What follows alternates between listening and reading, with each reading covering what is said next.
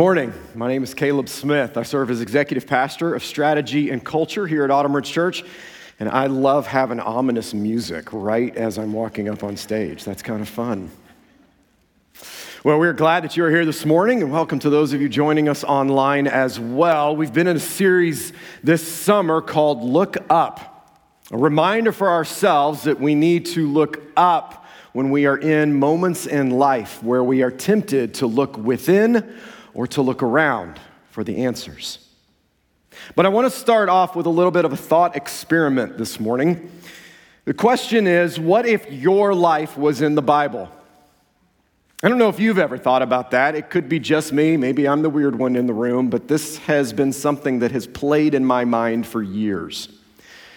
Because there are certain things in my life where I would be really excited for other people to know about and to know that those stories would be things that would help them take their next step of faith and discipleship.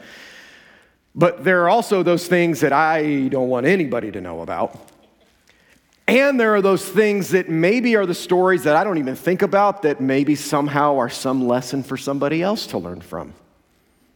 Like when six year old Caleb was riding his bicycle down a hill into a cul de sac, and for whatever reason, the best way to stop that day was going face first into a mailbox.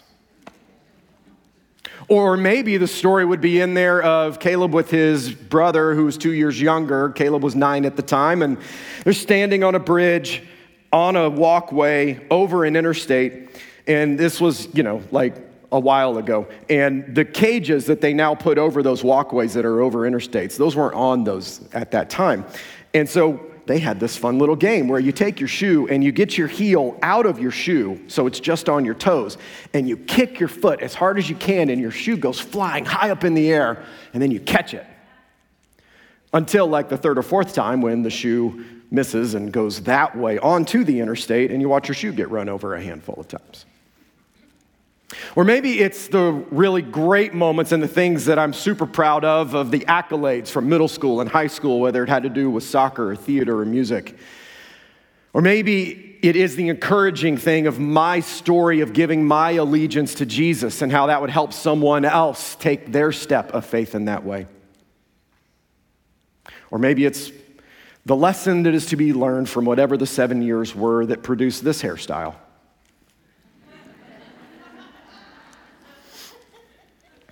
I was in youth ministry at the time, so I can explain it perfectly.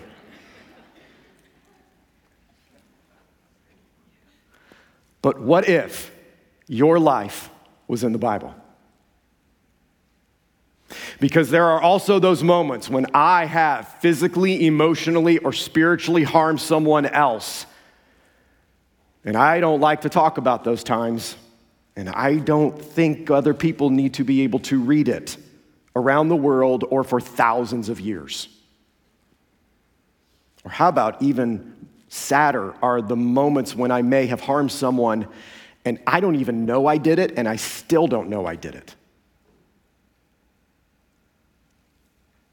So, what if your life were on display for all to see? We've been basing our series this summer out of Psalm 121 with these few verses. I lift up my eyes to the mountains. Where does my help come from? My help comes from the Lord, the maker of heaven and earth. Now, to get a little bit of a cultural contextual understanding of when King David would have written this, it was towards the end of his life, and uh, the city of David it was on the side of a hill where Jerusalem now sits. Now, if you've been to modern day Jerusalem, you know that it is spread out over many of the hills that are around the area. The main part of Old Jerusalem that, that we like to think of, of the Temple Mount, and where Jesus would have walked it has spread out over many of the surrounding hills. But when we see the word mountains, we can't think of things like the Rockies that are really scraggly and tall and have white caps all year long. We have to think more of like tall rolling hills. And so, even for David, as he's looking out from his capital, from the capital of Israel at the time, he's looking out at the Mount of Olives, where the Garden of Gethsemane is, where Jesus was arrested and it's not that far away, it's kind of right in front of your face, but you don't know what's on the other side.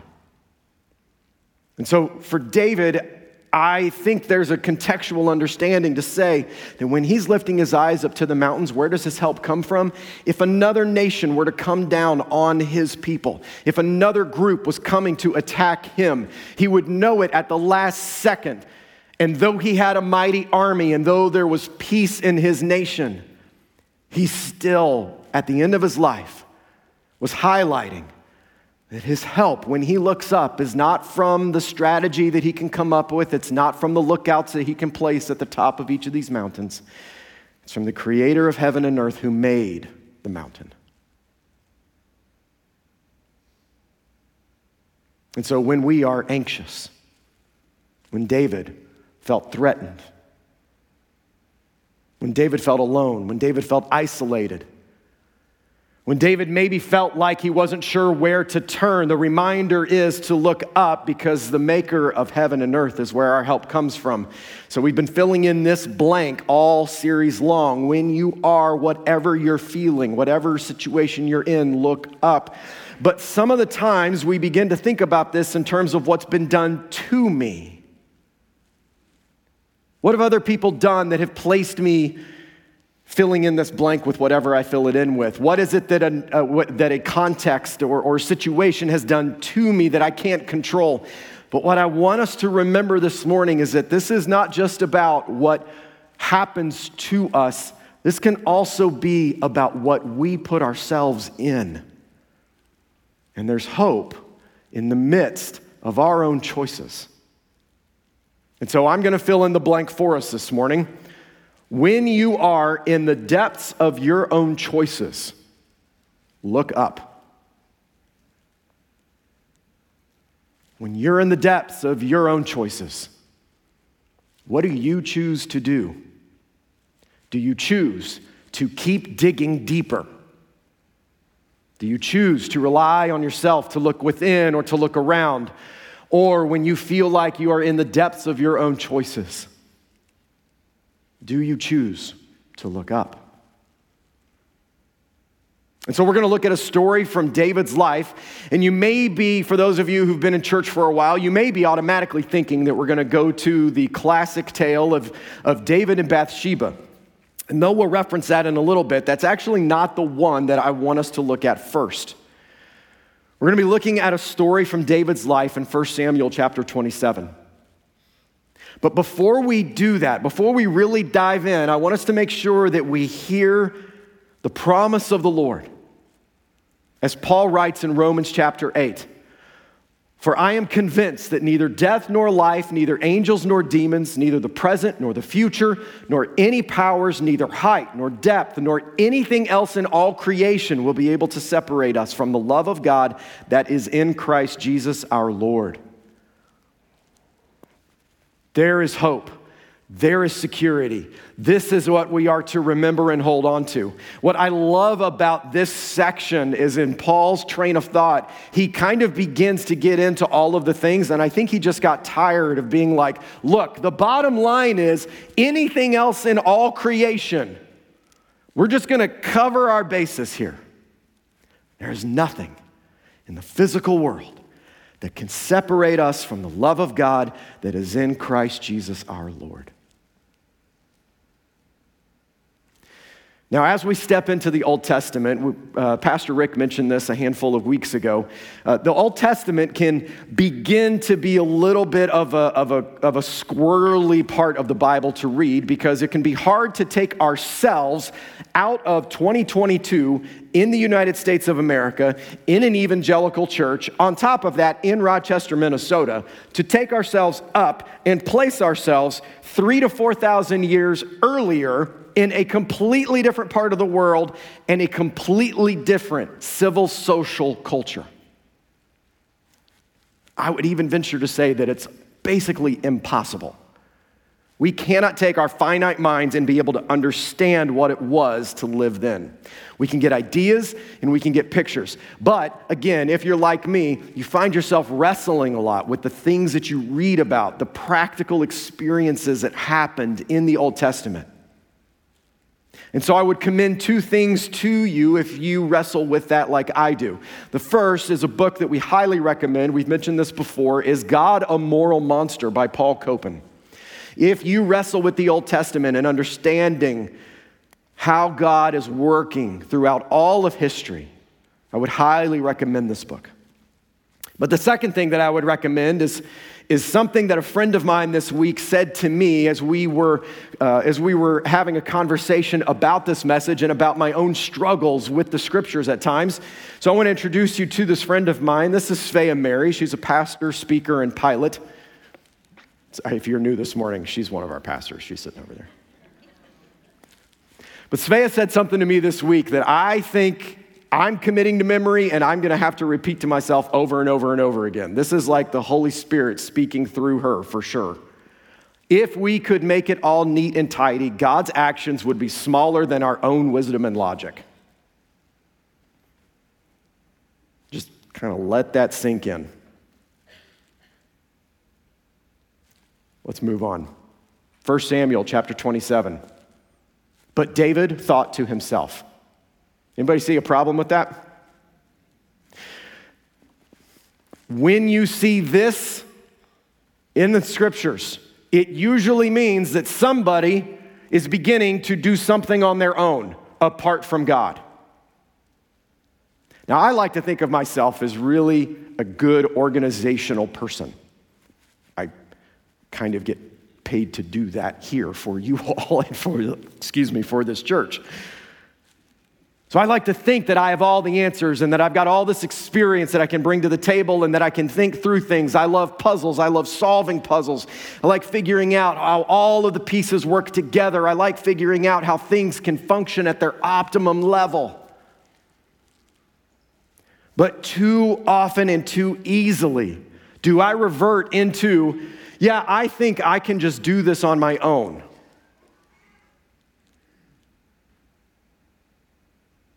So, the comfort in this for me is that David's just a man like I am. And he's given to the temptations that are so easy for us to grab onto. And so, David thought to himself. Now, let's remember, this is after David, as a teenager, killed a nine foot tall warrior with a single slingshot. This is the same David who's already been anointed king of Israel to be the next king. He has kneeled in front of the prophet Samuel. He has kneeled in front of all of his older brothers and his dad. Oil has been poured on him as being anointed. The people even are crying out for him to go ahead and be on the throne. And it is such a tenuous situation that the current king, King Saul, is trying to kill him. David has amassed an army of 600 mighty men. And David, along with these 600 warriors and the wives and the children associated with the warriors, are wandering in the wilderness, hiding from King Saul. And there have been moments, even right leading up to this, moments where David was right on the cusp of being able to take down Saul, and he chose not to. He showed integrity, he showed faithfulness. He showed amazing reliance upon the Lord and the Lord's timing and the Lord's strength to say, No, I'm not going to push forward with my own timeline and my own ideas. God has said this is going to happen, and so I'm going to rest in the reality that it will happen.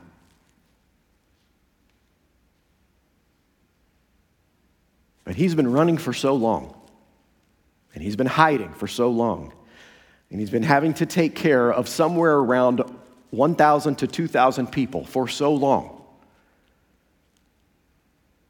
that I think he just gets tired. And in his tiredness, he begins to think to himself. So David thought to himself, One of these days I will be destroyed by the hand of Saul. The best thing I can do. If we keep going, if we keep just wandering in this wilderness, Saul has come on us just like in inches. Too many times now he's been upon us. So if, if we keep going in this way, he's going to get me. So the best thing that now I can do, and this is where the next three chapters take place. We're not going to go through them word by word. I would absolutely encourage you to go and read 1 Samuel chapters 27 through 30. I'm going to summarize from here all the way until the beginning of chapter 30. It's a timeline of a year and a half. I think that's important for us to remember because a lot of the times I believe that we can read scripture and we begin to think that things happen like every five minutes because they're shrunk down. But over the course of four chapters, 18 months take place. And throughout those 18 months, David does not cry out to the Lord. Throughout those 18 months, David chooses to make his own decisions apart from what God's desire is. And so, in order to protect all of these people, David goes, finds himself with an enemy king. He aligns himself with an enemy king who is an enemy of Israel, an enemy of Saul, because he's like, look, if we can just go live in this place, live in this guy's backyard, Saul will not come and attack. Saul's too afraid, and then we can just kind of rest for a little bit. But as they get settled into this village called Ziklag, fantastic name, we should name our kids that. As they get settled into this town of Ziklag, David then begins to decide that, you know what, we need more stuff. So he takes his men and they begin to raid other nations who are neighboring this enemy king that he's aligned himself with. They begin to raid and pillage and plunder and take possessions. And one of these nations that he goes and wars against, as he's away from Ziklag and off in another raid, this guy comes back and attacks Ziklag and takes all of the women and children and all of the possessions and burns Ziklag to the ground. David has no idea. He and his mighty men are off and they're just conquering and winning battles and getting stuff.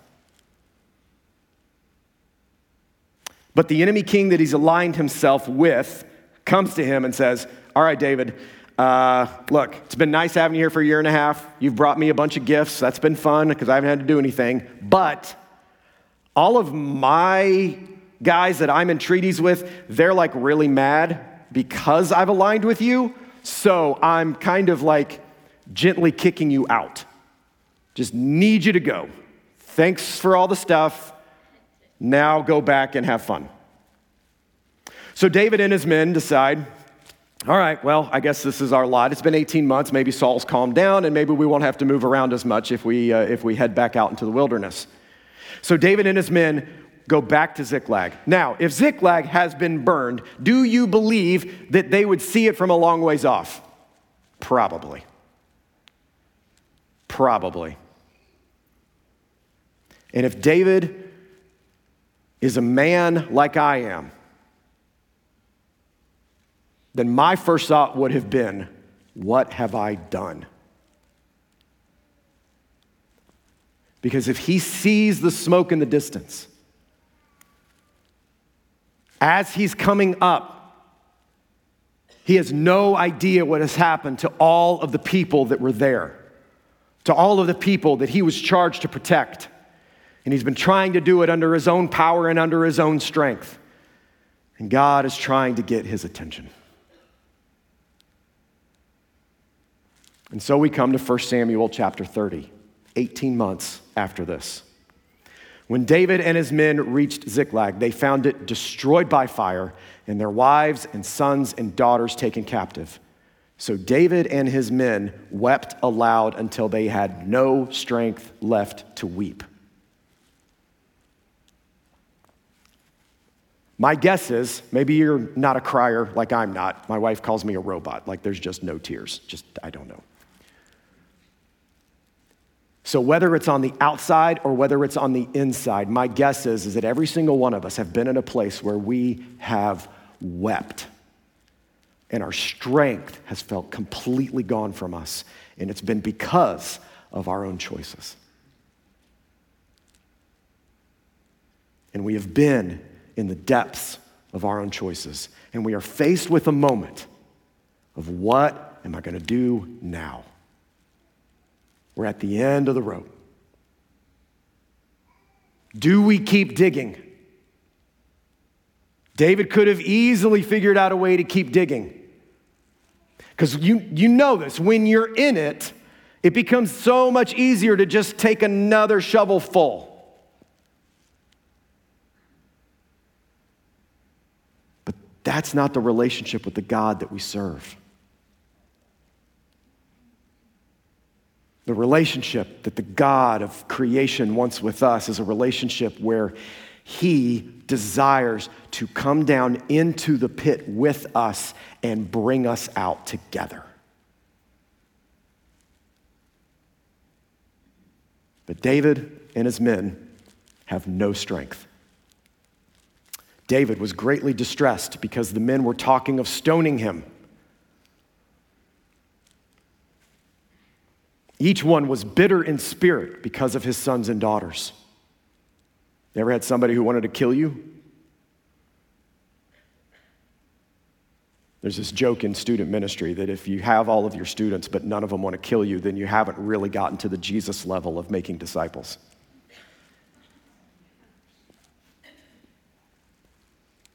The men were talking of stoning him. 600 men who've been with him, who've been fighting with him, who've been, who've been walking with him through this, who've been patiently waiting for the day when he would be king, who've been serving him, who've been aligned with him, who have become his friends, who he has shared meals with, who he has protected their wives and their children. And now they're at the end of it. They were talking of stoning him, but David found strength in the Lord his God. For the first time in a year and a half, David turns to the Lord.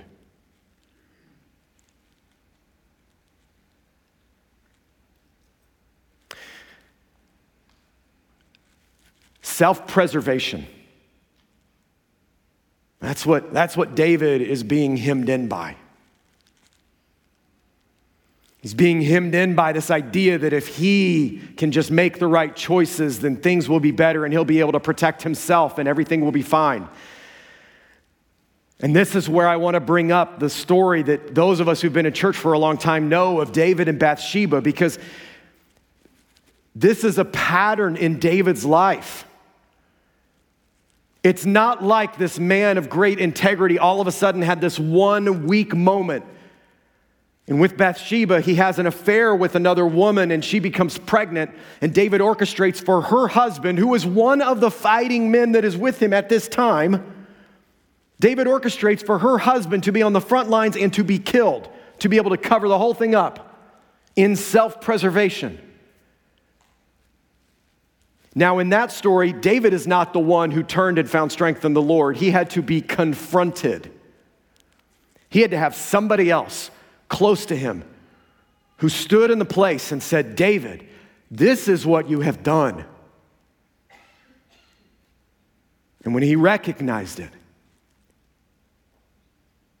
he fell at the feet of his Creator and he tore his clothes and he poured ashes on himself in public for all to see. And he submitted himself to the throne. He submitted himself to the consequences that may be coming. He submitted himself to the faithfulness of the one who said that he would protect David. He submitted himself to the realization that he could not do it all and that he needed his creator in his life to walk with him.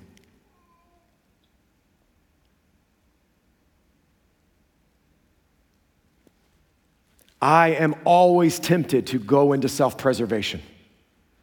Now, self preservation may not be your thing.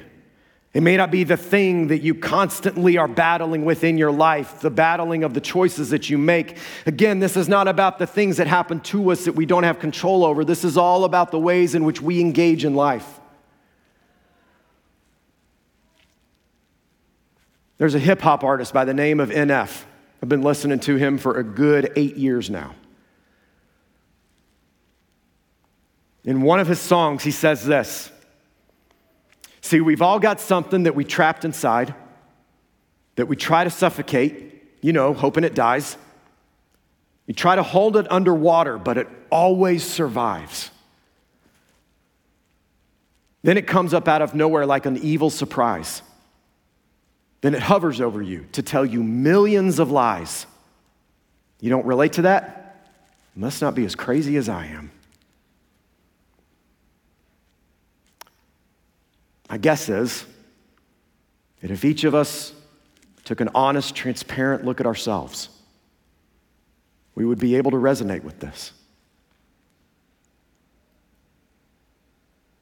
Some of us have probably gotten into a really, really good habit of when we feel that moment come, we turn to the one who has already overcome. But my guess is there's also some of us who are constantly struggling with turning to our Savior. But there's another story that I want to remind us of that is the hope and the faithfulness of God. It's a story that comes out of the New Testament. Jesus tells this story of, of a son who goes to his father and says to his father, I, uh, I, I, want, I just want all of my inheritance. I know that usually comes when you die, but let's just pretend that you've died and that I now get my inheritance. His father gives it to him. And the son leaves and goes to another country and he squanders all of it. Spends it all. Text Bible says that it's, it's on parties and he's having a good old time. But eventually he finds himself sitting amongst pigs and being jealous of the food that the pigs are eating. And he thinks to himself, you know, even the servants in my father's household are taken care of better than what I'm experiencing right now. So I'm going to go back and I'm simply going to say to my father, if you will just treat me as one of your servants, that will be good enough. That's all I'm asking for. And while he was still a long way off, his father sees him. And his father runs to him. Now, there is a whole mess of contextual and cultural understandings of this story that Jesus tells and what it meant for a father and a man to run to someone who had betrayed him. But that's a sermon for another time. For us this morning, it is the reminder that God is simply looking for us, whether we are not a believer yet and you are, de- you are debating and you are wrestling with yourself on whether giving your allegiance to Jesus is an actual good thing to do. Here's the reality is God's not waiting on you to get everything in your life fixed and pretty and neat and tidy. He wants to be in it with you and help you get it neat and tidy. He's the only one who can clean it up.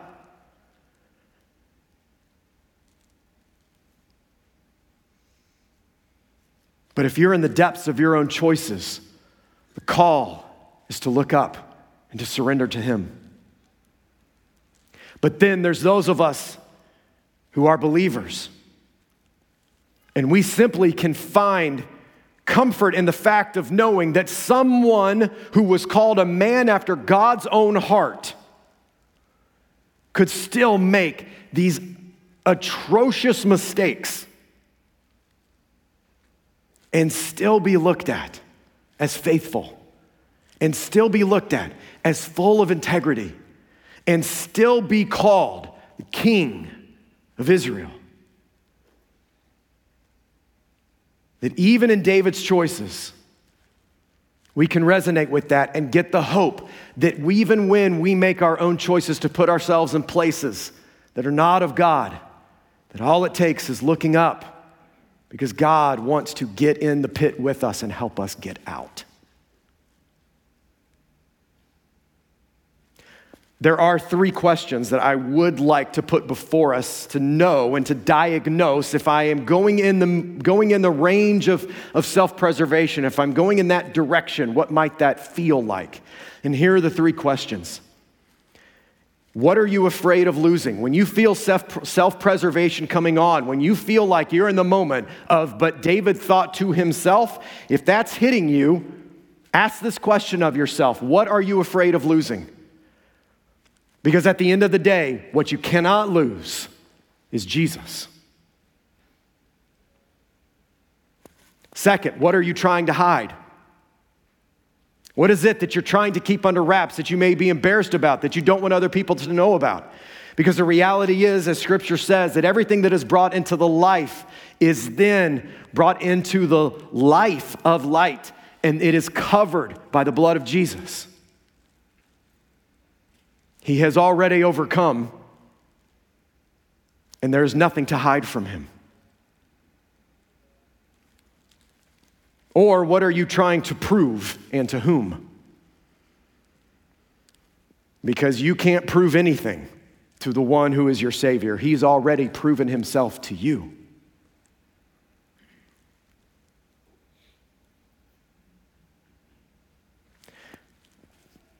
As we close out this morning, I want us to be reminded of how David's response demonstrates what it is to be a man after God's own heart. Psalm chapter 51. This is a psalm that David wrote after he was confronted with his sin about Bathsheba, having an affair, killing her husband, trying to cover it up, trying to get away with it. He still experienced the consequences of that. The child that was produced out of that affair did not live. David begged and begged for God to heal the child. It did not happen. And yet, he still held firm in his understanding and faithfulness of who his Creator was. We know that Psalm 51 was written by David mainly because it says so.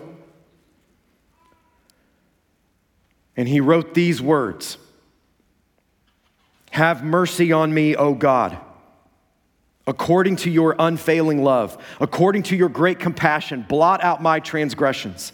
Wash away all my iniquity and cleanse me from my sin. For I know my transgressions, and my sin is always before me. Against you and you only have I sinned and done what is evil in your sight. So you are right in your verdict and justified when you judge. Surely I was sinful at birth, sinful from the time my mother conceived me. Yet you desired faithfulness even in the womb. You taught me wisdom in that secret place. So cleanse me with hyssop, and I will be clean. Wash me, and I will be whiter than snow. Let me hear joy and gladness. Let the bones you have crushed rejoice. Hide your face from my sins and blot out all my iniquity. Create in me a pure heart, O God, and renew a steadfast spirit within me. Do not cast me from your presence or take your Holy Spirit from me. Restore to me the joy of your salvation and grant me a willing spirit to sustain me. Restore to me the joy of your salvation. May we take comfort in knowing that restoring the joy of our salvation is something that can happen no matter where we find ourselves, whether it's something that's been done to us or whether it's our fault. Jesus is there. But it's not an attitude that is passive that says, I'm just going to let what happen may happen. Self the opposite of self preservation is not letting what may happen happen. The opposite of self preservation is submission. It is an active, intentional placing of ourselves, physically, emotionally, and spiritually, before the throne of God and submitting to who He is.